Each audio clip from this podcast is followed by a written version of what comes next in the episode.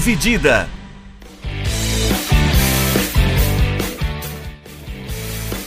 Olá, amigos do podcast Dividida, chegando com mais um episódio nessa semana para vocês. Junto comigo aqui está Vinícius Bringel. Como é que tá, Bringel? Fala, galera. Fala, pessoal. Essa, esse fim de semana agora que segue, né? Fim de semana de Dia do Namorado, dia 12 de junho, é, é, tem o início de duas competições uh, continentais, né? Talvez as duas mais importantes do Isso. mundo, a Copa América e a UEFA Eurocopa, né? A Eurocopa, né? Que é o que a gente chama aqui. A Euro começa antes, a Euro vai começar no dia 11 de junho, popularmente conhecido como sexta-feira. Às 4 horas da tarde a gente tem um jogo de abertura entre Turquia e Itália. A Copa América começa no domingo, dia 13. Vamos dar um passadão geral então nas duas competições. Quem que a gente acha que é favorito, quem vem forte, quem não vem. E vamos começar então com a Euro, né? O grupo A da Euro tem Turquia, Itália, que é uma das sedes da, da Euro, País de Gales e Suíça. Os confrontos da primeira rodada são Turquia e Itália no dia 11, no Estádio Olímpico em Roma, Gales e Suíça em Baku, no Azerbaijão, no sábado, dia 12, Bringel. Como é que você acha que vem esse grupo?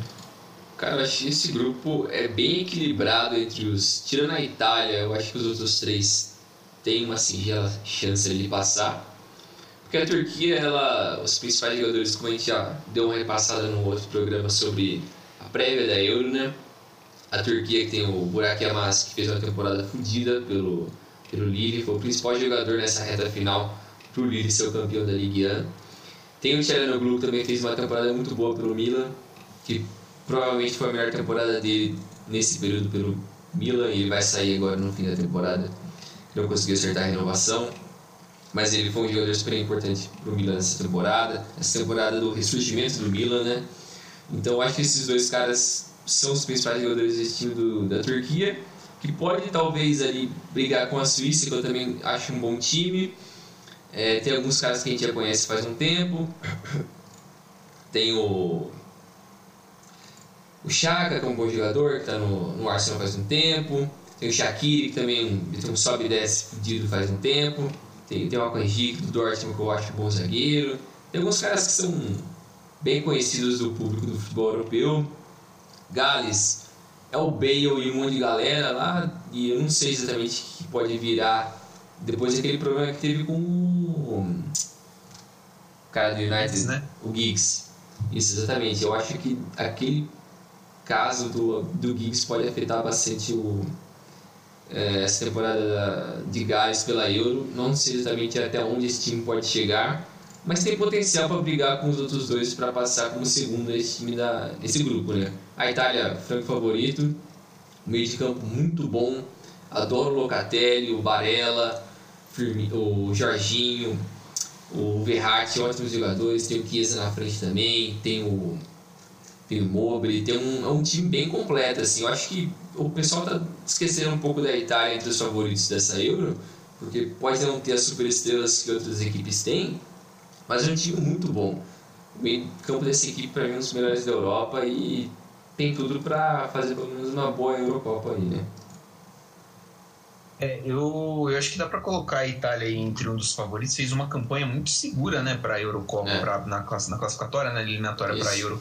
A Itália foi muito segura, classificou sem susto nenhum. Tem um time que está muito bem entrosadinho, né? Um time que tem, uh, que nem você citou, bastante jogadores de valor aí que podem contribuir muito para um, um, uma boa campanha da Itália.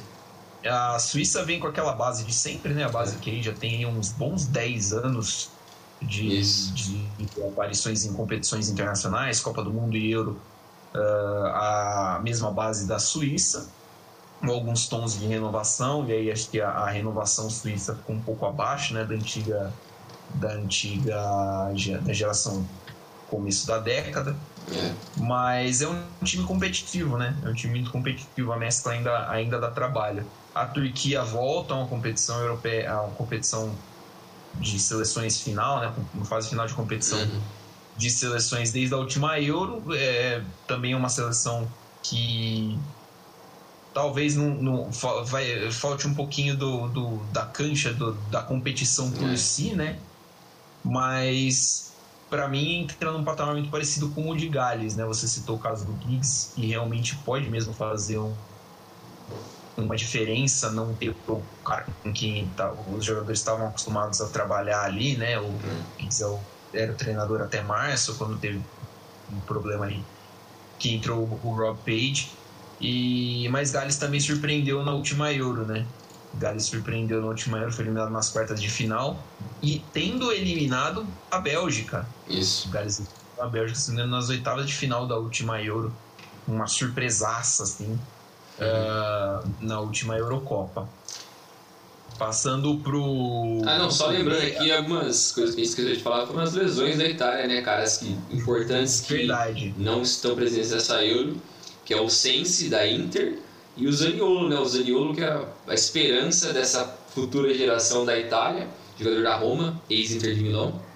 Ótimo jogador, só que teve, vem tendo problemas de lesão no joelho há muito tempo.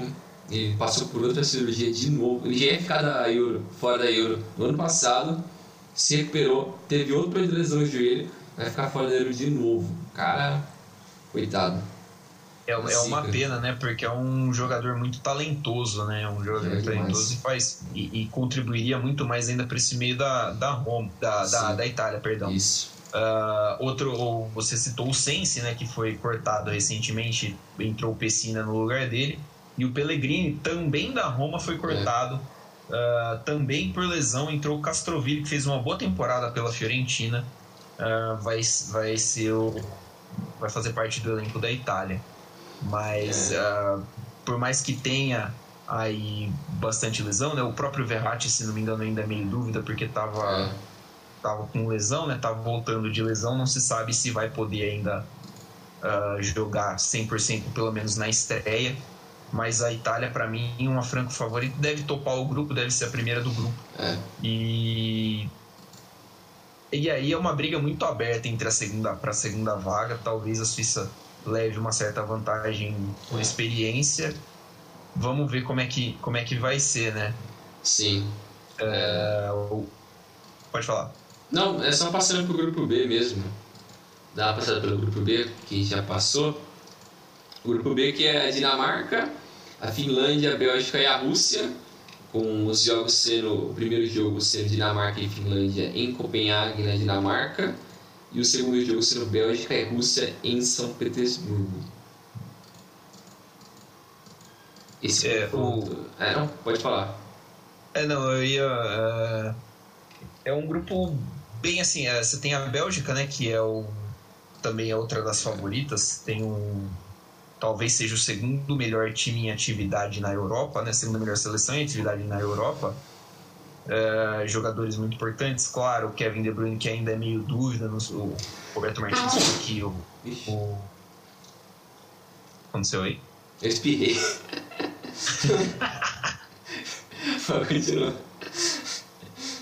A Bélgica que talvez seja a segunda melhor uh, seleção do continente europeu, né?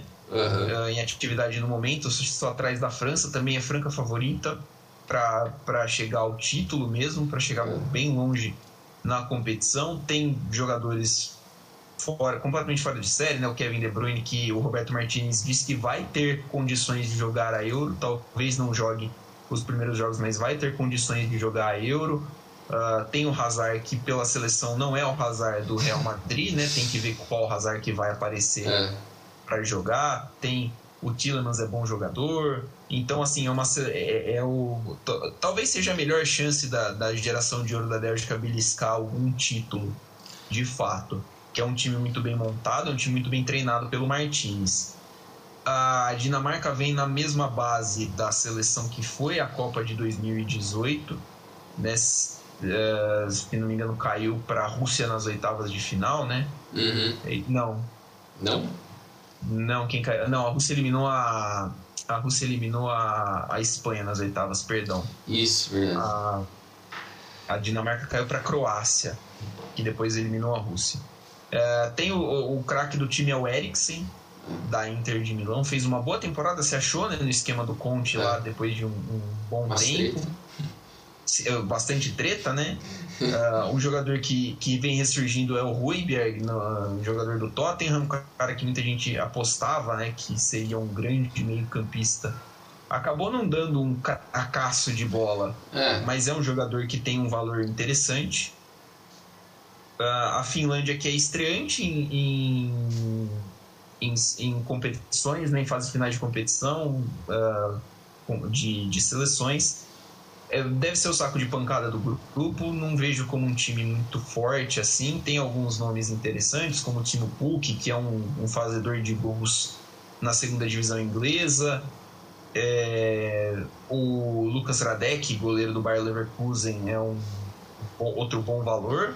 Né? Tem o Joe Palot, que também joga na Alemanha, é outro bom atacante, mas fora isso é um time bem, bem limitadinho, assim, não é um time tão, tão forte. É. E fechando a Rússia, né, que também é outra das sedes, a, a Dinamarca é uma das sedes, né, Copenhagen vai sediar alguns jogos, o estádio do Zenit em São Petersburgo, que eu não vou me atrever a dizer o nome, porque é muito complicado, também vai sediar os jogos da Rússia.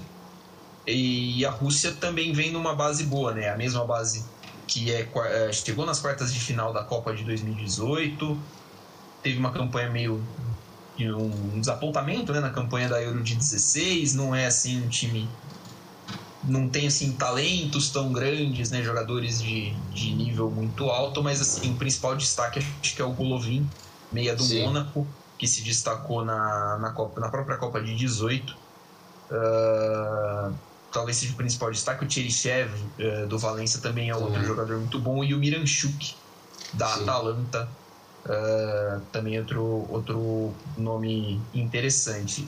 Como curiosidade, o, essa é a primeira competição que a Rússia vai jogar sem o Akinfev, acho que desde a Copa de 2002.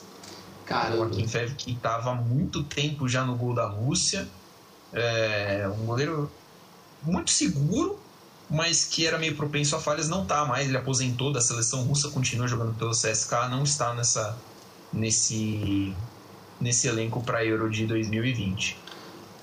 É, eu acho que uh, os, óbvio, os dois favoritos desse grupo são a Bélgica e a Dinamarca, porque tem as maiores estrelas ali, né?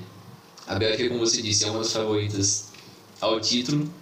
Para mim, é o que vem jogando nos últimos, talvez, 5, 6 anos o melhor futebol da Europa, como equipe, não tanto em questão de elenco, porque você tem Inglaterra e França com um elenco muito melhor em questão de qualidade, mas a, o trabalho do Roberto Martins é muito bom, é muito bom. E seria uma pena, pelo menos para mim, nível pessoal, não ver essa geração vencer alguma coisa. Porque é a maior geração da história da Bélgica, talentos incríveis como De Bruyne, o Hazard, o Lukaku, aí depois tem vários coadjuvantes que são muito bons, que eu gosto muito como o Mertens, eu gosto muito do Carrasco, eu fiquei feliz que ele voltou para o Atlético, o Vitz eu gosto muito, mas eu acho que o que talvez me deixa um pouco em, em dúvida nesse elenco para sair é a defesa, que perdeu o Company, que perdeu alguns outros caras e não, não boto muita fé não, eu acho que o Vertogen caiu muito de nível, que era outro cara muito sólido dessa defesa, então apostar demais no Devarel para ser o cara desse time, hum, não sei, sei lá, não boto muita confiança. Então o time tem que jogar, acho que tem que ser aquele 3-5-2 para abusar dos alas. Tem muito, muito cara bom pelos lados na Bélgica. Mas é, é muito provável que eles vençam esse grupo. E a Dinamarca vai passar como segundo, né? Porque tem um, um time muito bom, como você disse, o Eriksen voltou a jogar bem na Inter. O Roy Bier fez uma primeira parte de temporada muito bom pelo Tottenham. Depois tem outros caras como o Christensen, que foi campeão do títulos com o Chelsea, o Schmeichel. Uh, tem até o Dolberg, que é um cara que eu gostava muito dele no Ajax, esperava demais dele. Aí ele virou um cara normal no Nice, sei lá o que vai acontecer com ele agora, foda-se. Mas eu acho que o time é muito bom. O elenco é muito bom em geral e não tem o que fazer, né? A Rússia e a Finlândia estão aí para apanhar um pouco e brincar. É, eu, eu, eu colocaria a Rússia ali como uma, como uma grande candidata a beliscar uma vaga talvez dos terceiros e, se, e dependendo do confronto é. direto com a Dinamarca, né? É, Rússia e Dinamarca jogam, fecham a fase de grupos em Copenhague no, no grupo, né? É o último é. confronto. a ver como, como deve ser, porque provavelmente até aí as duas devem ter batido a Finlândia e perdido da Bélgica, se for como a gente imagina, Imagina né? isso, é. Então é um confronto direto valendo uma vaga direta. E aí também acho que talento individual a Dinamarca tem um pouquinho a mais do que a, do que a Rússia. Mas imagino interessante também Sim. de se acompanhar. Ah, passando agora já para o grupo C. O grupo C tem Holanda, que é uma das sedes também, Ucrânia, Áustria e a Macedônia do Norte. É, assim, a Holanda é claramente favorita para topar o grupo e para acho que até para chegar longe na, na na competição, né? Não sei se tem time para bater campeão, mas é um time que pode incomodar. Uh, Áustria e Ucrânia. A Ucrânia tem uma geração muito, muito interessante surgindo. Nos nossos primeiros podcasts, nossos primeiros episódios, a gente falou um pouquinho da seleção da Ucrânia, jogadores que podem. É, uma geração interessante surgindo de jogadores ucranianos. Foi campeã sub-20, a Ucrânia Mundial Sub-20. A Áustria tem já uma base bem formada das últimas Euros, né? Um, conseguiu se firmar um pouco no, nesse, nesse cenário europeu. Jogadores importantes, como, claro, o líder do Olímpico é o Alaba, né? Uh, futuramente jogador do Real Madrid, então uh, aí, oficialmente como jogador da, do Bayern de Munique, mas vai ser jogador do Real Madrid depois da Euro. Tem o Arnautovic, ex-West Ham, que é muito bom jogador, apesar de estar jogando na China. Né? Uh, e alguns nomes interessantes, como por exemplo o Lázaro, que é um ala pela direita uh, do Borussia Mönchengladbach. A zaga muito segura, tem o Dragovic e o Hinteregger. Então, um grupo que. uma geração que joga bastante tempo junta e que pode causar algum impacto. E a Macedônia do Norte, que é a, a acho que talvez seja a história legal é. da Euro, pelo fato da classificação, né? É um país que não tem, putz, com todo respeito, mas não tem tradição nenhuma no futebol. Uh, conseguiu uma classificação, dá para chamar até de certo ponto de quase miraculosa. É capitaneada pelo Goran Pandev, aquele mesmo, né? O herói da final da Champions de 2010 pela Inter, 37 anos, é, maior jogador da história do país. Não deve fazer muita graça, acho que não. não apesar de ter ganhado da Alemanha na partida algum tempo atrás, mas não, não acredito que vá aprontar para cima de ninguém. Uh, caiu no grupo em que todas as equipes são muito sólidas, né, uh, em relação à Macedônia do Norte, então para mim vai acabar rodando no meio do caminho. É, eu também acho que esse grupo é um dos mais nivelados ali. Tirando a Macedônia, os outros três são equipes muito, sólidas. Eu gosto muito da Ucrânia, como você disse no podcast antigo que a gente fez, um dos primeiros, a gente falou dos, dos jovens talentos, né? E a Ucrânia tem vários desses caras que têm potencial para o futuro. Uh, o time da Holanda, cara, eu tinha mais esperança antes da troca técnica, porque o Coman estava fazendo um bom trabalho, ele deu uma revigorada boa no time depois daquela Copa de 2014 que tinha que fazer a transição tinha que mudar vários caras que estavam velhos, acabar com aquela geração de Robin, Snyder, Van Persie, tinha que meio que iniciar um ciclo novo e o Coman fez muito bem isso, só que aí depois ele acabou indo pro Barcelona na temporada passada, né? E trouxeram o Frank de Boer, que é um cara que todas as equipes que ele passou, ele não passou mais que seis meses, eu acho, porque ele, ele é louco. Eu lembro dele chegando na Inter e brigando com o Gabigol, você lembra disso? O Gabigol adora ele. Cara, depois eu acho que ele foi pra Inglaterra. Eu não lembro direito. Mas enfim. O De Boer, depois. Ah não, peraí. Depois da Inter ele treinou no o Crystal Palace, Atlanta é. United e agora a seleção da Holanda. Nossa.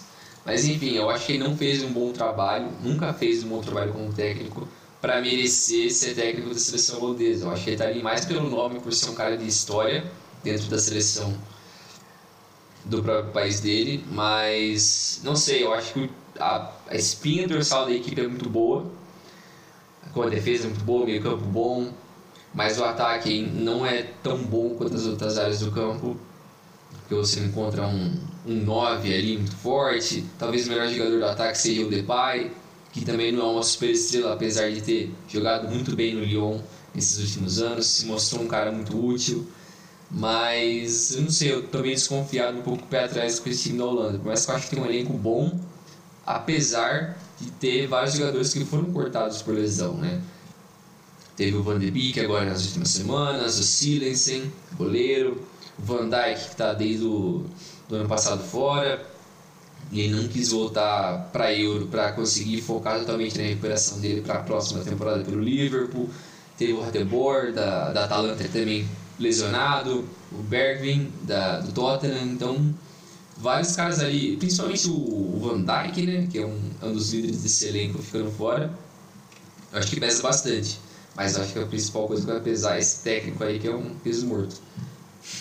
Eu, eu acho que uh, também pesa. Acho que a, a Euro seria importante para o Van de Beek, né, para é, se firmar melhor também, até como jogador. E eu tô curioso, cara, para ver como é que vai ser a situação do goleiro, porque o Silesen era o goleiro titular, né, da Holanda. Foi cortado por causa da Covid. Ele reclamou publicamente, inclusive ele reclamou de ter sido cortado porque ele estava com Covid. Mas uh, foi chamado Bizot, o Marco Bizot, do Azel Kimar para o lugar dele. E, e a, aí os outros dois goleiros são o Stekelenburg e o Cru. Né? É. Só que o Stekelenburg não é que ele tenha tido uma sequência de convocações desde aquela época, ele foi titular na Copa de 2010. Sim. Ele ficou sem ser convocado durante uns bons anos. Acho que a última convocação dele antes de 2020 tinha sido, acho que 2016, alguma coisa assim. Uhum. E o Cru também nunca se firmou, né? Como goleiro titular. A ver, acho que essa é uma, uma situação que pode chamar um pouquinho a atenção na, na Holanda. É, e o. O Cru foi o cara daquele dos pênaltis na Copa 2014? Não. Foi. Foi, né? É, ele entrou no, acho que ele entrou no lugar do. Ele entrou no lugar do Silas, assim, foi nas quartas contra a Costa Rica. Isso, foi isso, verdade. Mas enfim, é, passando aqui pro grupo. pro grupo D agora, que vai ser em Londres e em Glasgow, na Escócia. As sedes, o grupo que é da Inglaterra, Croácia, Escócia e República Tcheca, com os grupos começando no, no domingo, no dia 13 de junho.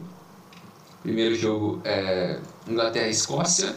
E depois, no domingo, na, na segunda, dia 14, tem. Não, Inglaterra e Croácia. Inglaterra depois, na segunda, Escócia e República Tcheca em Glasgow. É, a Croácia já é um time que a gente conhece faz um bom tempo, que os caras desse elenco. Os caras. É uma direção já que está caminhando para o fim. Vários caras como Modric já talvez seja a última competição dele pela pela Croácia, Brozovic também, tem, tem o Perisic também, provavelmente talvez seja a última competição dele pela, pela Croácia, eu gosto muito do Kovacic, então tem vários caras, tem o Rebic também, que é um bom jogador pelo Milan, fez uma boa temporada, então tem vários caras ali de um, que jogam em grandes, grandes clubes europeus, é um time muito bom, foi finalista da última Copa do Mundo, é, por mais que talvez não tenha uma super estrela num, hoje, né? Porque o Modric já foi, mas não está mais no seu auge. Eu acho que ainda é um time que tem tudo para passar em segundo nesse grupo. Talvez até beliscar uma, primeira colocação se a Inglaterra não abrir o olho. Porque a Inglaterra todo mundo sabe, né? O, o, elenco deles é escroto, cara. Se olhar, eu acho que tirando o goleiro, que por mais que eu goste muito do Henderson e do Pickford, eu não acho que não tem um super goleiro, mas o resto, em todas as posições, é só cara escroto. É só cara absurdo. E mesmo que eu lembro quando eles convocaram para duas semanas atrás, né, que o, o Southgate convocou, ele convocou três laterais direito, ou quatro. Ele tinha convocado. Quatro. Olha isso, mano. O cara convocou quatro laterais direito. E ainda tinha o Van Bissaka de fora, que ele nem, nem convocou o cara. Então seria cinco. Pra ver o nível de talento que os caras têm só na posição. É muito absurdo. E o Brasil, e o Brasil com o Danilo, né? A gente vai chegar nisso daí. A gente vai chegar nessa porcaria. Mas é muito, é muito absurdo o nível que esse time da Inglaterra tem. Muitos jogadores jovens. O meio de campo é absurdo, cara. Só de você olhar aqui a convocação do meio de campo com Bellingham, Phil Foden, Jack Grealish, Henderson, Mason Mount, Calvin Phillips, Declan Rice, Saka, Jadon Sancho. Olha isso, cara. Ainda tem um monte de fora, velho. Então é. Gosto muito do Calvin Phillips. Eu também gosto. Eu gosto muito do Calvin Phillips. Mas, cara, eu queria muito ver um meio campo com Bellingham, Declan Rice, Mount e. Ah. Cara, é foda deixar o. Nossa, mano, tem tanta gente boa. É foda, tem que ter o Foden é. ali, mano. Tem que ter o Foden, tem que ter o Sancho. Tem que ter o Mount. Esses três não tem como deixar ele fora. Você vai colocar quem depois? É difícil, né? E, e, e no ataque também, você, é. o Kane tem que ser titular. O Kane tem que ser né? titular. É, o tem que ser titular. O Rashford é muito bom jogador. O Rashford tem que ser titular também, eu acho, cara. Também tem que ser titular. E aí você vai fazer o quê? Você vai escalar esse time como? Você é no 4-4-2, você joga com três atrás e mete dois na frente. Uh, o, o Southgate ele, é, ele tem um trabalho assim que acho que muitos muito técnicos gostariam de ter, né? De é. ter um elenco muito rico em talento para para trabalhar, mas veio o duro é que vem uma cobrança forte, né? Tem a cobrança em cima do Southgate vai ser é. forte, porque ele vai precisar entregar resultado, né? É, pra mim, esse time da Inglaterra está num estágio parecido, eu coloco eles numa posição parecida com a da França. Porque tem uma qualidade absurda, todo mundo sabe nome por nome, só tem cara bom. Mas eu não confio, pelo menos até hoje, a França e a Inglaterra não passaram a confiança que eles, como equipe, eles podem fazer valer todo o talento que eles têm.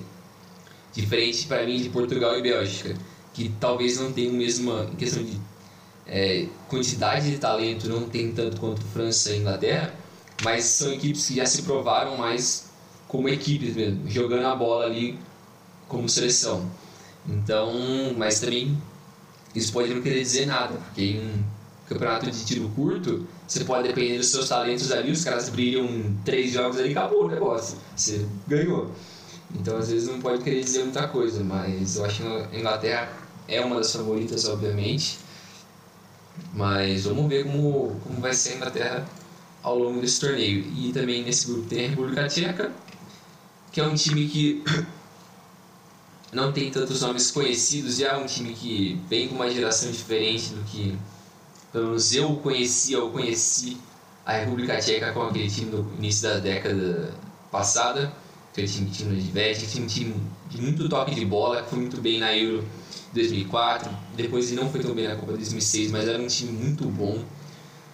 Mas, é, eu acho que é time que dá pra fazer uma boa campanha ali, talvez briga com a Escócia para tentar beliscar um, alguma coisa junto com a Áustria ali, talvez os três eu acho que estão num patamar similar. Porque eu gosto muito também da Escócia, a gente já tinha falado dos caras, tem alguns caras novos nesse time, né, da Escócia. Eu gosto do McTominay, do, do Billy Gilmore, não sei se ele vai ser titular, mas ele é um bom jogador também. Do meio para frente não tem tanto cara bom ofensivamente, mas do meio para trás é bom. Tem o Robertson também, que é jogador do Liverpool, então eu acho que dá para esses três ali meio que beliscarem alguma coisa e tentar pegar um terceiro lugar também, né? Mas não, não tem como bater de frente com a Inglaterra, provavelmente. É, a Inglaterra é uma das. Uh, é, é, difícil a gente chegar em todo o grupo e falar, não, essa, essa aqui é candidata ao título, né? É. Mas a Inglaterra uh, também é uma das candidatas ao título, acho que sem dúvida alguma. É uma equipe muito forte. Uh, talentos individuais, né? A atual quarta colocada na Copa do Mundo, não é pouca coisa, apesar da Croácia ser atual vice-campeã, né? A gente falou já aí, você falou bastante dos talentos individuais da, da Inglaterra. A Croácia acho que é uma geração meio envelhecida, é. não sei se desgastada, mas envelhecida. Né? Citou o Modric, o Perisic, né? o próprio Lovren, zagueiro, já, tá, já passou dos 30. Uh, ah, então, assim, é, vai precisar passar por um processo de, de renovação. É, mas é uma, é uma, ainda é uma seleção que pode ser competitiva, né? Aí Escócia e República Tcheca são duas seleções que que estão ali um pouco mais um nível mais abaixo. A República Tcheca vai ficar, a República Tcheca tem o um desfalque do Ondrej Kudela, né, que o ouvinte mais atento vai lembrar dele naquela na, no amistoso que a República Tcheca fez contra o Brasil, foi eleito melhor em campo de sacanagem para ver como é que o Galvão Bueno ia falar o nome dele. é, ele tomou uma suspensão de 10 jogos por ter sido racista com um jogador do, do, do Rangers, do Glasgow Rangers. Não vou lembrar muito, não vou lembrar o nome do atleta. Uh, ele tomou uma suspensão de 10 jogos, ele falou que era inocente e falou que o atleta do Rangers tinha agredido ele no, no vestiário. Então, aí, Consequentemente, é motivo para você ser racista. É, pois é. Não faz menor sentido.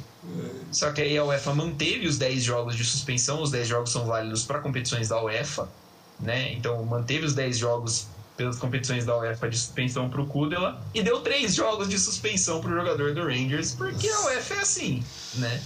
Ah, irmão, não, você sofreu racismo? Puta que pena, toma aqui 3 jogos de suspensão porque você ficou bravo por causa disso. É, a, acho que é a seleção mais fraca do grupo. Acho que até a Escócia é um pouquinho mais forte, porque tem muito jogador ali que tem base na, na Inglaterra, né?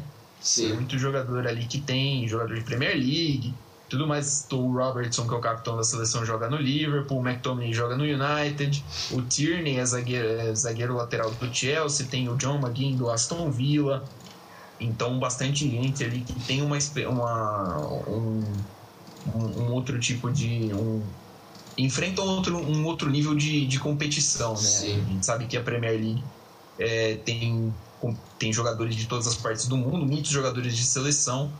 E aí, quando você enfrenta esses jogadores regularmente, acho que você acaba uh, enfrentando, você acaba melhorando um pouquinho o seu nível de competitividade, né?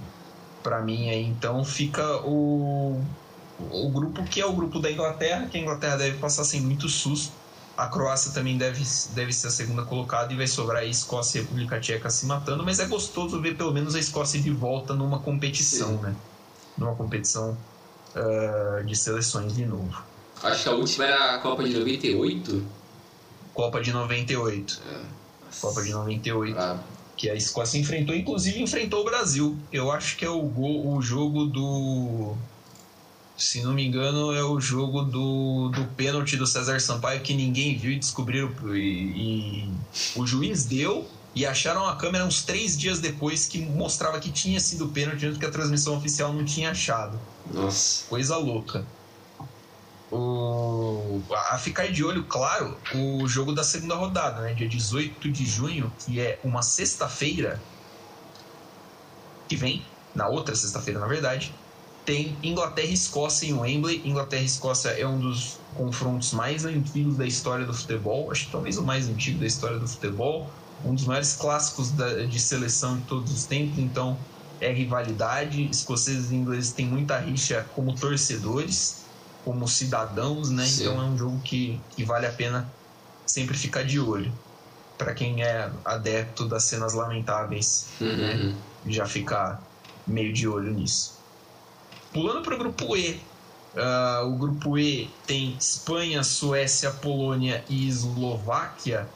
Uh, na rodada de abertura, Polônia e Eslováquia vão se enfrentar em São Petersburgo, na Rússia, no dia 14. No, também no dia 14, um horário depois. Horário, é, um horário depois. Tem Espanha e Suécia no Estádio Olímpico de La Carturra, em Sevilha. A Espanha é uma das sedes da Eurocopa. A Espanha vem com uma seleção renovada, né? Vem sem, sem alguns destaques de antigamente. O Luiz Henrique escolheu não trazer jogadores que atuaram pouco né, na, durante a temporada.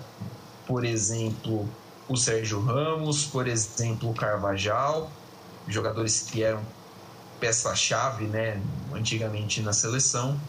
Uh, então, uma renovação meio forçada até uh, da seleção da Espanha. Inclusive, o, o Luiz Henrique não convocou ninguém do Real Madrid é. para essa, pra essa, pra essa Eurocopa.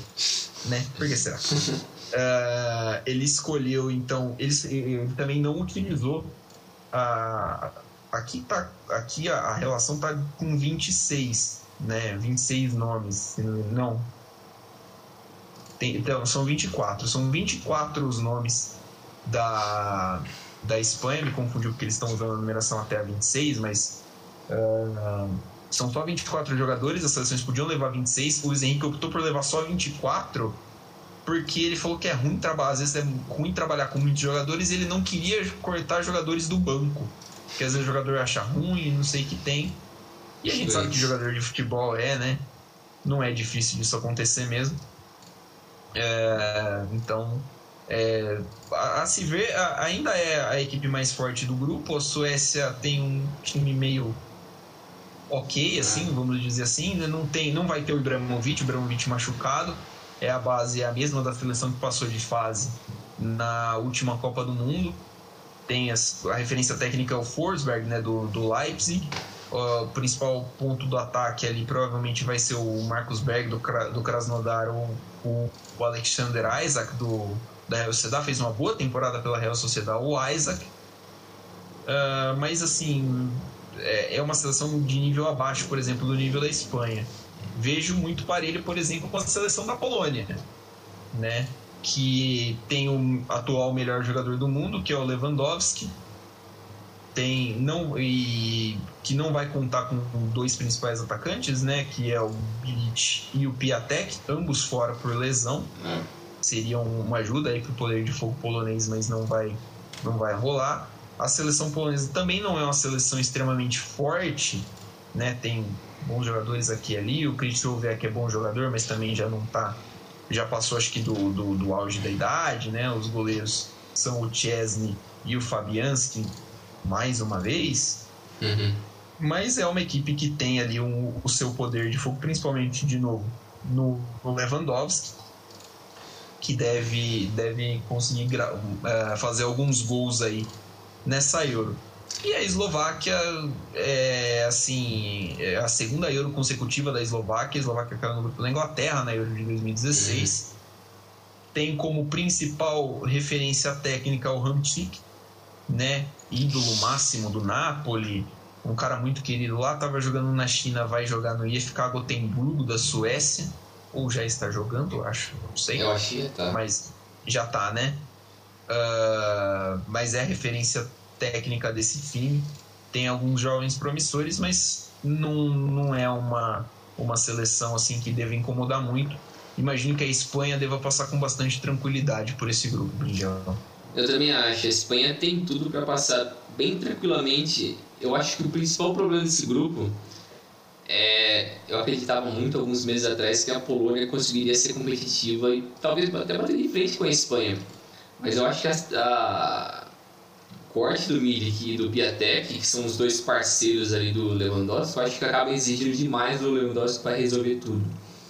Então eu acho que vai ficar muita coisa nas costas dele, por mais que eu acredito que eles consigam vencer a Eslováquia com certa tranquilidade e vencer também a Suécia, mas vai ser um jogo difícil contra a Suécia, que tem bons jogadores, tem caras a nível europeu, tem o Kulevinski, eu gosto muito dele na Juventus, mas que ele não foi titular, ele é um cara muito bom. Fosberg, eu sempre gostei demais dele no Leipzig. Uh, como você disse, o Isaac fez uma temporada muito boa pelo, pela Real Sociedade, um cara que vem evoluir muito. Então, um time que é bem experiente, assim. Então, a Polônia vai ter que brigar com a Suécia para tentar passar por, em segundo aí.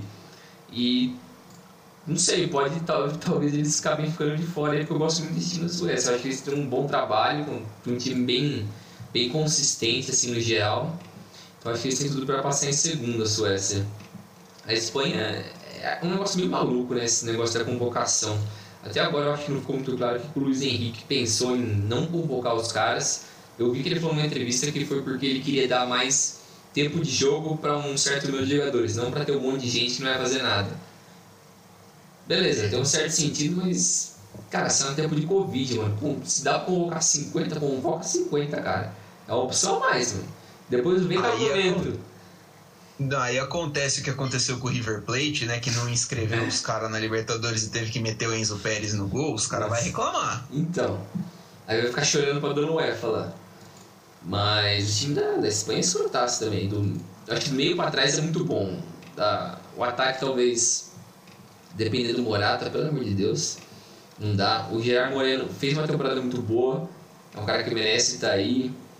É, mas o ataque eu acho que tá faltando uns caras mais, mais veteranos ali, uns caras mais de qualidade. Que eu acho que esse período de transição da geração passada para essa, da Espanha, faltou isso nessa geração, talvez acontecer aparecer um outro cara, eu acho que o Sulfati faria uma boa diferença aí. O jovem do Barcelona que está lesionado desde o ano passado. Mas tem tudo para passar a Espanha em primeiro, é um time muito bom, o elenco é muito forte e eu acho que a Suécia passa em segundo. Aí pro último grupo, pode falar. Inclusive, deixa, deixa eu só fazer um parênteses. Inclusive, a Espanha já teve né, um surtinho de Covid na, nessa É. preparatória, né? Já teve o Busquets deu positivo, teve Isso. outro jogador até aqui que eu anotei que deu positivo também, o, o Diego Llorente. Isso. É, então fez com que eles jogassem com um time alternativo, né? Fosse convocado um time alternativo às pressas para jogar um amistoso contra a Lituânia. E depois disso a seleção, a Federação Espanhola já, falou, já avisou que vai todo mundo ser vacinado. Mas você vai vacinar os caras agora, até os caras tomar outra dose. Acabou a Eurocopa e. né, enfim. Não adianta, já foi. É, agora o último grupo da, da Euro, que é o grupo mais destacado ali, né? Com os maiores, maiores equipes aí, grandes favoritos, que é o grupo que tem Hungria, Portugal, França e Alemanha. As duas sedes são em Munique e em Budapeste. Os, grupos, os jogos desse grupo vão acontecer todos na, na quarta-feira, dia 23 de junho. Alemanha e Essa é, Hungria. essa, é a última, essa é a última rodada. Isso. Não, eita, eu vi errado aqui. Grupo. F, cara. É no o grupo estreia dia 15. Isso. Isso, isso, isso. Errei aqui. Falha ali. Dia 15, terça-feira, é Hungria e Portugal, em Budapeste. Depois França e Alemanha, 9 horas em, em Munique. Não, 9 horas lá, né? Então aqui deve ser mais cedo. Aqui Mas- o último jogo. Isso. Cara, esse grupo destacadaça. Eu acho que a gente já tinha falado um pouco disso na prévia, né? A quantidade de talento que tem nesses, nessas equipes. A França, franco favorita.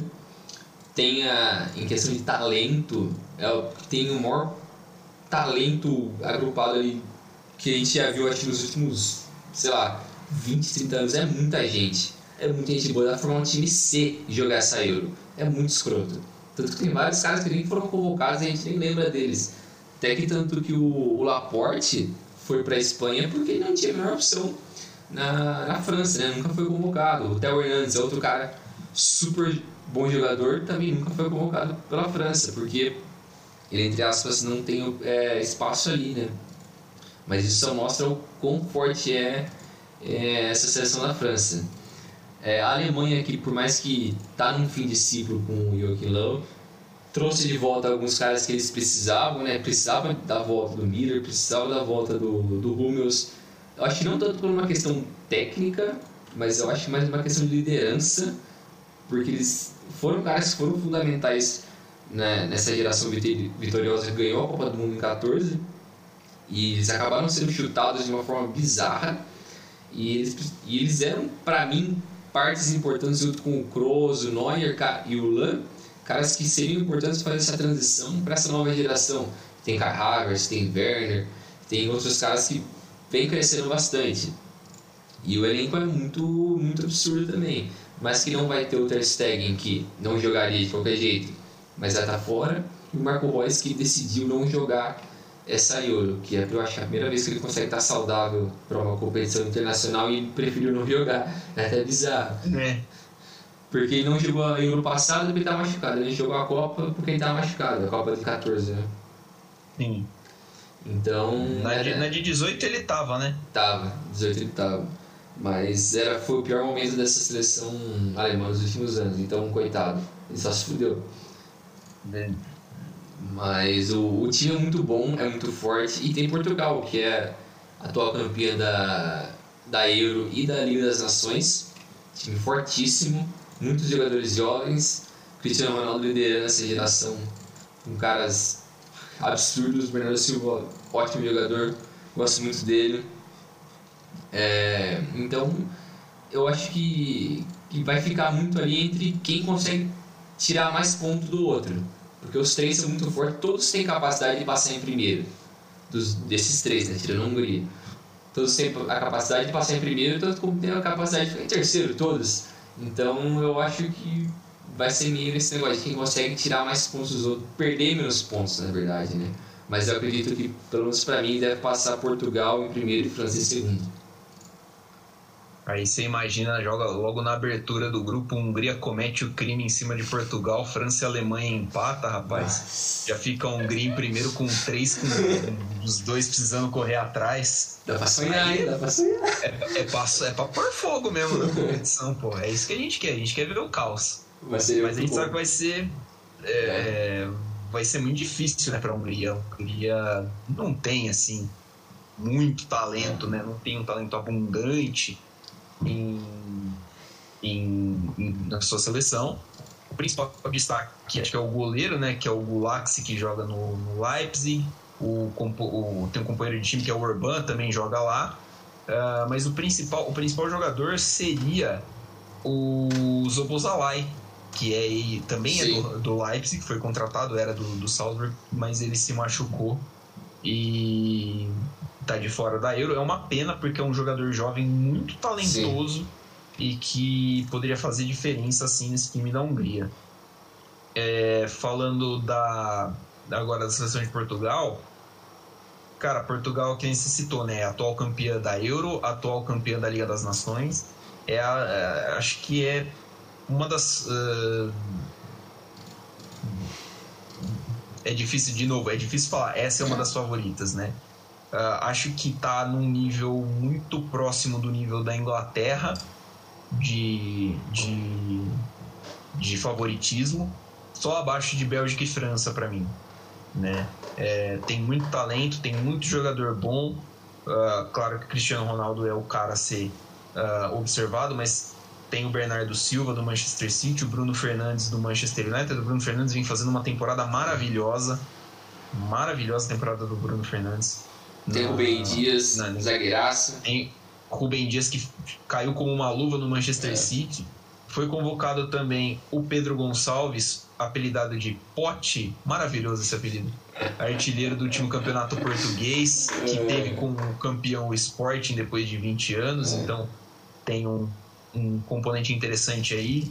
O João Félix, querendo ou não, Félix talentosíssimo. O Diogo Jota teve muitos bons jogos pelo Liverpool essa temporada. É, é, é muito talento, é muito é. talento. O Fernando Santos é bom treinador, consegue tirar bastante desse time da, da, da de Portugal. Cara, então, sabe, assim, toda vez que eu vejo ele. Toda vez que eu vejo ele, sabe aquele meme do velho na mesa do bar, assim, com a cerveja meio caindo? Sim. O bonezinho, mano, toda vez que eu vejo aquele meme, eu lembro do cara, velho. Pra mim é ele, mano. Não é possível, mano. É igualzinho ele. O duro que parece mesmo. Né? Imagina ele assim, maior tristão, né? Pô, parece mesmo. Ai, caramba. Mas é, é a, uma seleção assim, a, a se ficar de olho que vai em busca do, do, do, do bicampeonato consecutivo com credenciais fortes para isso. É, também é, vai precisar passar da França, que aí é a França campeã mundial, é a França que é o, da, a melhor seleção do mundo no momento, é a França que a, a, tem um talento absurdo. A França que não fez esforço para ser campeã do mundo. Esse é o ponto. A Copa do Mundo de 18 não foi assim. Você não fala que a França, nossa, né? Ele detonou, atropelou todo mundo. A, a França, a França sofreu um pouquinho com a Argentina, um fraco, fraco, fraco da Argentina do São Paulo. Mas fora isso, não teve muita competição. Né? Então a, a França uh, ficou aquela impressão de que a, a, França poderia mais, inclusive, poderia uhum. ter sido melhor do que foi e foi bastante, foi bem campeã. Tem, claro, o, time, o 11 inicial da, Fran, da, da França é, é, um absurdo, né? Escroto. O, é escrotaço, é um ataque tranquilão, né? É um ataque, você acha que dá para fazer um ataque bom com Griezmann, Mbappé e Benzema? Precisa de mais. Ainda tem o reserva, né? Tem Coman, tem Dembélé, tem, assim, além tem demais. O meio-campo dos caras tem Kanté e Pogba, né? Só isso. Dá pra, dá só isso, dá para jogar, dá para jogar só eles praticamente. Dá para colocar o Rabiot, né, para contrabalancear, no caso. Porque, né? Então, assim, é, é, muito talento que tem nessa seleção da França. É muito Sim, talento. É. O Deschamps conseguiu encaixar o time bonitinho para ser campeão do mundo. Uh, a França, para mim, é a principal favorita para ser campeã da Euro esse ano, um título que fugiu no, em 2016 é. no detalhe, porque a, a, França foi até superior a Portugal durante a final, mas acabou tomando o gol na prorrogação. Então, assim, é uma geração que já vem aí, são cinco anos da última Euro que essa, que essa seleção francesa vem prometendo um trabalho. E por fim, a Alemanha, no último, último ato do Joaquim Low como técnico da seleção, é, ele resolveu parar de fazer burrice, né? Ele uhum. resolveu ouvir as pessoas um pouquinho e trazer de volta o Thomas Miller e o e o, e o Hummels, o, o Miller de fora da seleção, cara, quando ele foi o melhor jogador, é, o melhor jogador alemão dentro da Alemanha nas últimas duas temporadas, era um negócio é. que não fazia o menor sentido. Sim. E aí, por, por, por pura teimosia, ele não convocava o Miller. A partir do momento em que ele forçou a aposentadoria deles, cara, a, a, campanha, a campanha da Euro de 2016 da Alemanha já foi, já achei que não foi tão boa assim. E acho que ali poderia ter sido um ponto em que a seleção, em que a, a Federação Alemã poderia é, demitir o, o Low. Acho que demorou a ser, dem, a, a, ser demitido, né? Ele não foi nem demitido, né? o contrato dele acaba depois dessa Euro. É. É, então, assim, a Alemanha perdeu assim entre a Nations League, a primeira edição da Nations League, a Alemanha foi rebaixada, a última Copa do Mundo, a Alemanha ficou devendo muito futebol nesse último ciclo. Pode ser que consiga alguma coisa nessa Euro, é claro que é um time fortíssimo, né? Você olha assim, você tem, por exemplo, o Gnabry, você tem um meio-campo que ainda tem Toni Kroos e o Goretzka, é, o, o, próprio Gundogan, um dos principais jogadores do Manchester City, faz parte desse elenco. É, o Neuer, que é um baita de um goleiraço, mas é uma seleção que tem um repertório pobre. A é. seleção que empatou em 1 a 1 com a Dinamarca não faz o que? Não faz uma semana. Sim. Então, assim, é, eu acho que a Alemanha vai precisar jogar bola. Tá? A Alemanha vai precisar jogar uma bola que não vem mostrando há um tempo. É, é favorita, claro, sempre pelo peso da camisa e por ter muito bons jogadores, mas para mim ela corre sério risco de passar em terceiro nesse grupo. É a, a, minha, a, minha, a minha ordem aqui é França, Portugal e Alemanha. Eu acho que é isso que para mim daria nesse, nesse grupo. E aí, Bringel, chegou a hora, né? Chegou a hora. Chegou. Quem você acha que é o principal candidato ao título? E aí você já dá um nome para melhor jogador e artilheiro também. Não mesmo, né? Se for o mesmo, você. Uh, cara, eu, é, é aquela coisa, né? Como eu disse antes, eu acho que em questão de talento, França e Inglaterra estão no mesmo patamar. Só que eles não provaram para mim como equipe que eles são dignos de serem as melhores equipes, considerar para mim a melhor equipe. Para mim, Bélgica e Portugal são um pouco mais completos nesse sentido. É, cara, eu acho que a França vai ganhar, mas eu queria muito que a Bélgica ganhasse. Como eu disse antes, para coroar essa geração e tal, então eu vou estar tá torcendo pela Bélgica aí, com certo carinho. Mas eu acho que vai ser difícil porque eles se tivesse o Hazard em boa forma, e eu não sei como vai estar o De Bruyne depois da lesão do rosto que ele teve. Ele vai jogar, só que eu não sei como ele vai estar.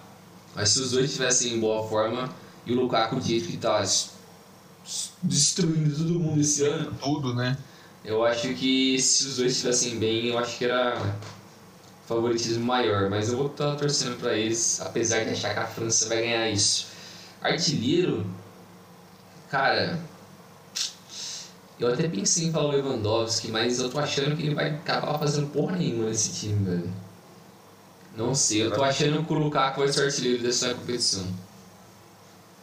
Assisti o Lukaku e melhor jogador. Hum, deixa eu pensar.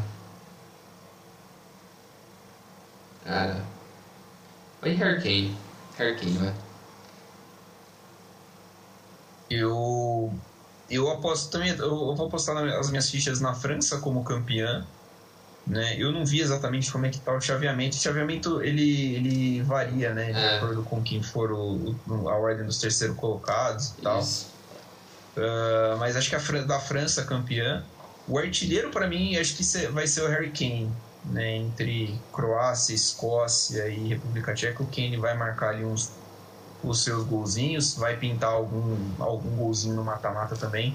Tem boas chances de, de beliscar essa artilharia. E.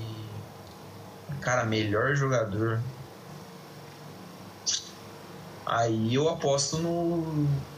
Em quem se sobressair na França, né? Que aí pode ser o Mbappé, é. pode ser o Griezmann, pode ser o Benzema, pode ser o Pogba. É, opção não falta, mas eu acho que eu vou de Griezmann. Se o Griezmann aparecer e fizer uns dois golzinhos a mais que o Mbappé, ele vira é. o melhor jogador da. E, e o Griezmann costuma jogar bem pela França, né? Gente, geralmente pela seleção ele joga bem. Então acho que é Sim. uma boa. É isso aí. Pra Copa América agora. Copa América, né, cara? Tem isso ainda. A gente falou bastante de Euro. Vamos falar. É, vamos passar aqui pela Copa América.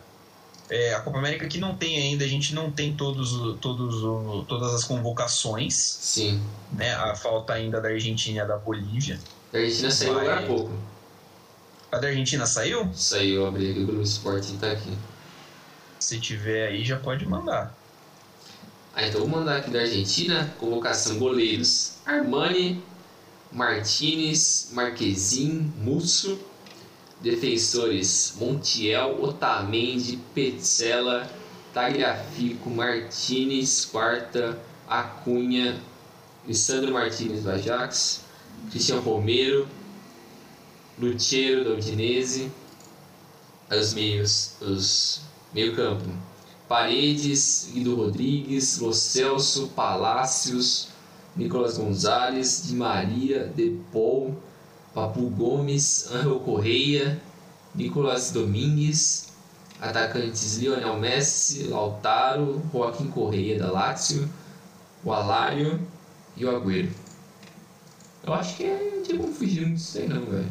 Time bom, né? Um time bom. Uma, deu uma reforçada ali no, no que foi convocado para para a última para é. última para última rodada eliminatória, né? Fiquei é. surpreso pelo cu, cara. Não vou pintar nessa, nessa é. seleção aí, não. Ele não vai jogar, mas ele tá lá. É, ele tá lá, né? Se precisar dele, uns 35 do segundo tempo empatando com o Chile, né? Tá bom. Você bota lá ele. É, então ficou aí, né? A seleção da Argentina. Não tô lembrando agora de nenhuma, de nenhuma ausência clamorosa, né? Uh, do, do, da seleção.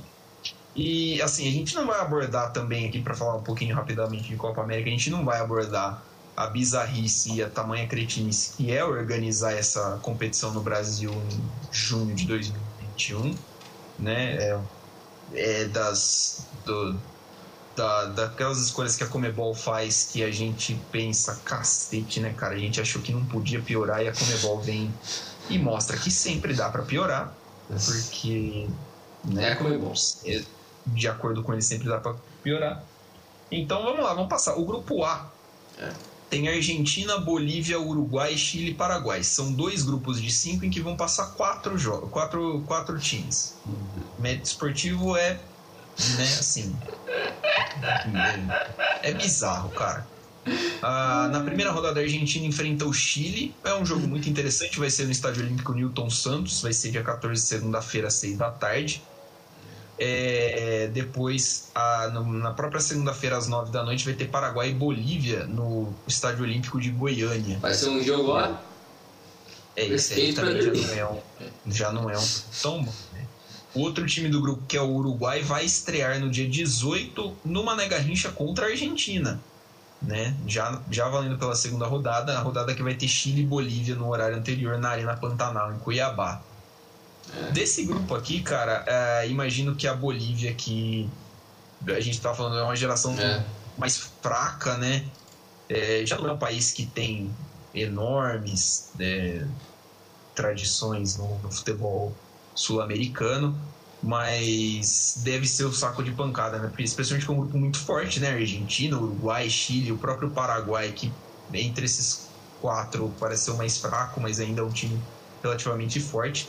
Uh, imagino que, o, que, a Bolívia deva ser eliminada, né? Sim, é, eu acho que não tem, tem muito o que esperar, assim, porque os favoritos vão ser. Não sei como colocar favoritos aqui, porque todo mundo passa, então no fim, todo mundo vai passar, então não importa muito esse negócio. Mas eu acho que Argentina, Uruguai e Chile tem tudo para disputar ali quem vai ficar em primeiro. Eu acho super perigoso para a Argentina esses dois primeiros jogos contra o Chile e o Uruguai, que são os principais adversários dele nesse grupo logo de cara. Então, se a Argentina não entrar já ligada nesse torneio, cara, tem tudo para dar errado já. Pra eles ficarem em terceiro ou quarto nesse grupo e possivelmente pegar um dos mais fortes do grupo B.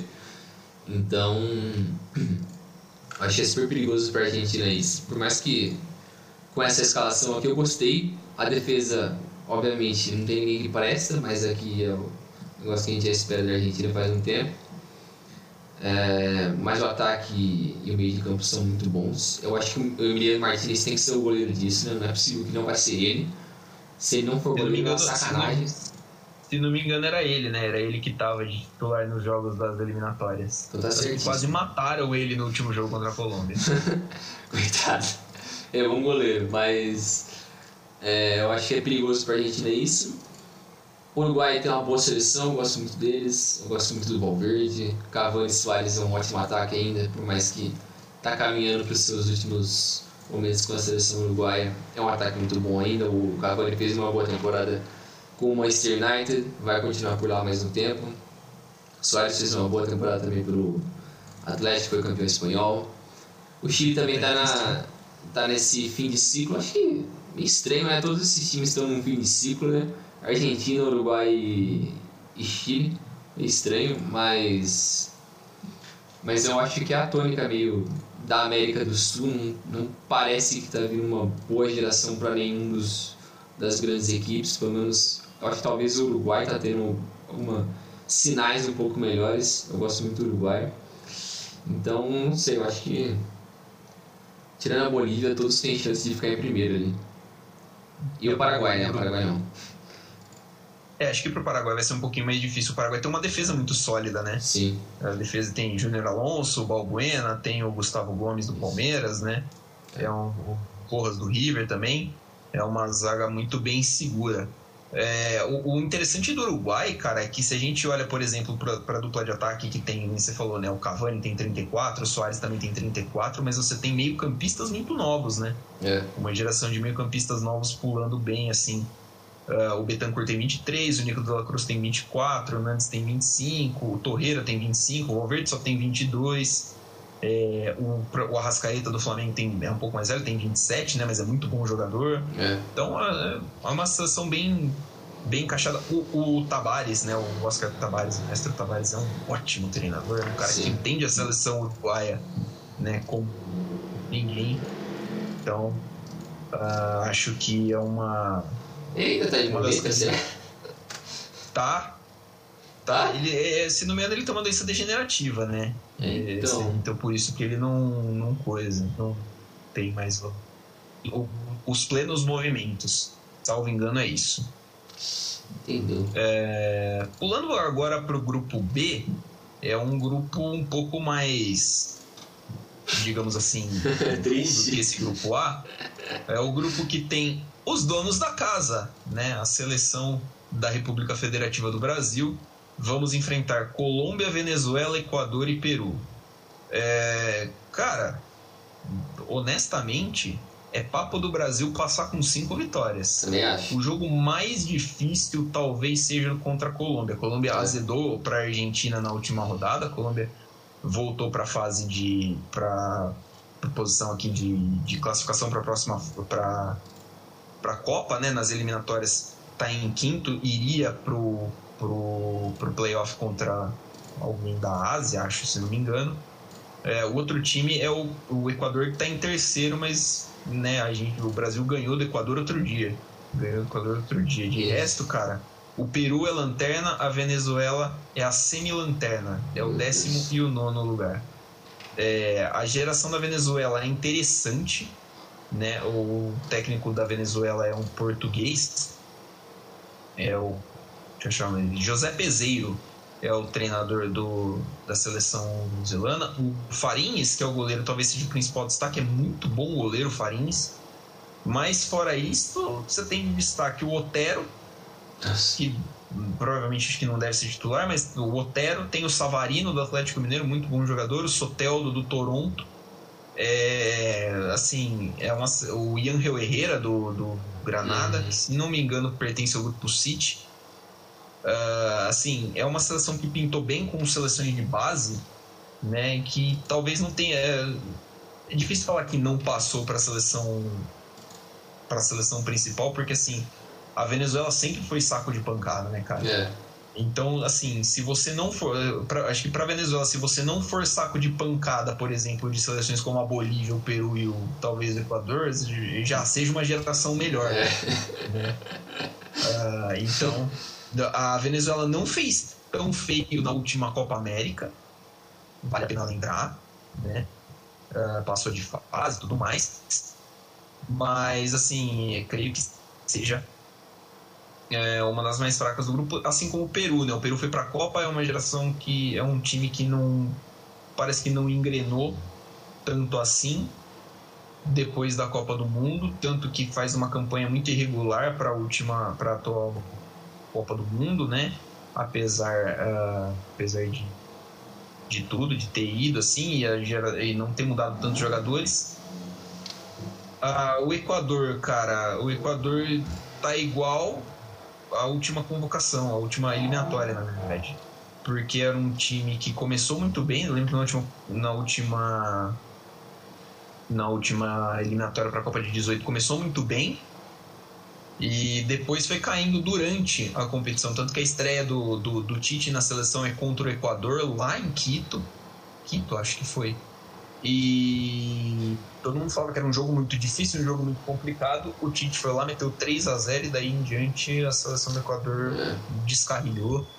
Uh, e acho que assim não é um adversário que oferece muito risco. Talvez a Colômbia. Talvez a Colômbia, que é a Colômbia. Talento? Tem, tem talento, mas, por exemplo, não vai ter o Rames Rodrigues. Não, já não vai jogar. Né? O Cadê o outro rapaz? Aquele, aquele meia canhotinho do. Quintana? Que era do River. Quinteiro, Quinteiro. Também tá fora. Também não foi convocado. Tem o Quadrado, né? Que pela seleção colombiana sempre entregou muito, muito, né? É. Um ótimo jogador. É, o ataque tem o Muriel, tem o Zapata, que são a dupla de ataque da Atalanta. Tem o Borré, do River Plate também. Tem o Borja, a zaga tem o, o Mina, tem o Davinson Sanches. Assim, é um, é um bom time, é parando para olhar. Mas, assim, não é do nível do Brasil, né? É, não tem como comparar isso. Como você já disse, né? Esse grupo, putz, o Brasil tem que ganhar os cinco jogos. O Brasil não pode deixar ele ganhar os cinco jogos. É quase uma vergonha para ele. Até contra a Colômbia, que, como se disse, é o time mais qualificado dentre os outros quatro, ele está sem o seu principal jogador da última década, que é o Ramos Rodrigues. E sem o Falcão também, né? Tem, sem o Falcão também, que era o principal goleador. Então as duas referências dessa seleção não estão aqui. Tem outros bons jogadores? Tem. Mas eu não acho que eles são tal. Putz, eles são para mim pior do que Uruguai e Argentina com certeza, talvez no nível do Chile ali, esse time da Colômbia. Algo assim. É. Mas é, o, Brasil, o Brasil é muito superior a esses times, então o Brasil tem que ganhar esses cinco jogos e, e pra mim é, cara, é sempre toda vez que tem alguma seleção, alguma competição com a seleção brasileira, fica aquela discussão da convocação. Nossa, mas por que convocou esse cara? Mas por que convocou esse cara? E fica aquela briga ridícula porque aí chega na, na fase decisiva do torneio perde. Porque não tem opção. Porque o Tite não convocou opção. Porque o Dunga não convocou opção. O Filipão não convocou opção. Os caras convocam todo mundo que eles gostam, todos os amigos dele. Só falta até o Paulinho aqui, mano. Porque não tem, não sei. Mas não é que eu Mas o Tite sente falta do Renato Augusto. Nossa. O Tite sente falta do Renato Augusto. Mas, é, cara, é, é até o negócio que a gente tava falando antes, né? Que o meio de campo muito estranho. Tem três caras para uma mesma posição, com o, o Fabinho, o Casemiro e o, e o Douglas Luiz. E o Douglas Luiz. E nenhum desses outros caras eles são um meio armador. Talvez você vai ter que exigir demais pro Neymar, ou talvez essa era a intenção do Tite mesmo, colocar um monte de atacantes para fazer o Neymar ser o, cara que vai buscar a bola toda hora. O que para mim é um, é um dos maiores erros que já fizeram com o Neymar, dar tanta liberdade para ele achar que ele tem que buscar a bola no zagueiro. Cara, você não tá brincando com seus amigos no futsal da sua rua, velho. Você é um profissional. Não é assim, você tem que driblar todo mundo. Você tem que trabalhar a bola, tocar, lançar, fazer um jogo. E você expõe, né, pô? Você expõe o cara de uma maneira é. desnecessária. Porque assim, o Neymar é caçado. Ah, ele dá uma exagerada às vezes. É claro que ele dá, é um mecanismo de defesa até. É. Mas não dá pra negar, o cara é caçado, ele é perseguido. Porque assim, é, se é o cara que vai buscar a bola, se é o cara que tem mais tempo a bola no pé, é logicamente o cara que mais vai tomar porrada. Sim. Questão de lógica, pô. É, e ele também. E, ele, e por ele buscar a bola toda hora lá atrás, ele quer chegar até a frente com a bola. Ele não aprendeu a pegar e passa. Pega e passa. Ele quer segurar, ele quer partir pro drible, porque é o recurso que ele mais confia. E ele não tá errado nisso. Mas toda hora não dá certo. Às vezes você erra no drible, às vezes tem uma marcação dupla, então a chance de você perder a bola ou sofrer uma falta é grande. Então fica nesse negócio de, ah, o Neymar tá apanhando, ah, o Neymar tá segurando a bola demais. É porque. Enfim. Porque, né? Às, às vezes você não tem a opção. Às vezes o Neymar pega a bola, ele vai olhar para os meio-campistas para tocar e você tem lá Casimiro, Fred ele tem o Paquetá que tem um toque um pouco mais refinado que eles e tal, mas. Né, meu, pera lá. É. Né, não, não é a mesma coisa. É, não são caras de toque de bola, né? Não é o cara que vai. Você não vai soltar a bola pro Casemiro e esperar que o Casemiro pegue, pise na bola e lance um passe progressivo de 30, 40 é. metros buscando um ponta, que ele quebre uma linha com um passe pelo meio. É. Não, pô, o Casemiro não é esse cara, ele nunca foi. Né? O é. Fred não é esse cara, ele também nunca foi. Então, imagino que nessa, nessa última, os últimos dois jogos da seleção pelas eliminatórias tenham dado algumas ideias para o Tite, né? É. O Tite entrou contra o Paraguai com praticamente quatro atacantes, né? Ele entrou com Casimiro e Fred no meio-campo, Neymar, Gabriel Jesus abertos, Richarlison e o Firmino. Firmino. É, gostei, por, principalmente porque permitiu o Neymar jogar um pouco mais atrás do centroavante Acho que, que é a função basicamente que ele faz no PSG, né? Ele joga um pouco mais centralizado e ele vem rendendo muito bem. Sim. Mas ele não pode buscar a bola toda hora no meio campo. Ele não pode buscar a bola no pé do Casemiro, ele não pode buscar a bola no pé do Marquinhos, cara. Não pode. É, é a receita para desgraça isso daí. Você bota um cara para perseguir ele, dá uma porrada nele. Exatamente. E aí, e aí a gente fala, pô, faz falta um meia mais dinâmico, como por exemplo o Gerson, como por exemplo o Bruno Guimarães, que talvez não seja a mesma função, mas ele encaixaria bem aqui também. É. Né? O, o, cara que vai saber a hora de encaixar um passe a mais ali, um passe um pouco mais agudo. E aí, Bringel, tem também a, a polêmica da, da posição de centroavante, né? Porque, de fato, os atacantes convocados são Neymar, Roberto Firmino, Gabriel Jesus, Richarlison, Everton, o Cebolinha, Gabriel Barbosa, o Gabigol e Vinícius Júnior. Desses nove mesmo, atacante de ofício mesmo, é só o Gabigol. Sim. Né? Nem Firmino, nem Richardson, nem Jesus são, Sim. de fato, esses centroavantes, embora já tenham jogado muito nessa, nessas funções. É... Só que aí, é o Gabigol titular ou vai sem mesmo um centroavante? Cara, é difícil, né? Porque eu acho que se você quiser fazer isso que o Tite tá querendo, tá tentando, né? De fazer o Neymar mais por dentro, você tem que ter caras que têm uma capacidade de se movimentar maior. Então eu acho o Gabigol é uma boa, ele sabe criar espaço, ele bate bem com as duas pernas, ele é bom jogador. Mas eu não sei se eu confio nele uma seleção brasileira. Então, e é complicado porque tipo o o Firmino não vem de uma boa temporada. Ele nunca conseguiu jogar bem com a seleção brasileira. O Jesus não fez uma boa temporada, mas ele joga bem com a seleção brasileira. Mas ele também não é 9. Então. Apesar de usar a 9. Sim, apesar de usar a 9. Mas nenhum desses casos. O Richardson também, ele, ele não é um 9 mesmo. Ele é mais como um segundo atacante. Da mesma forma que o Jesus é no, no City. Então, cara, é complicado. Acho que você acaba matando muito a construção da equipe por não ter um 9 de ofício, além do Gabigol. Então você fica muito refém de ter que usar ele, ou você muda a, a configuração tática, ou você vai de qualquer jeito mesmo e foda-se. Que, eu, que eu acho que é o que vai acabar acontecendo. Mas, cara, não sei. Eu não iria com o Gabigol, não. Tentaria formar uma, um 4-4-2 ali, na moral.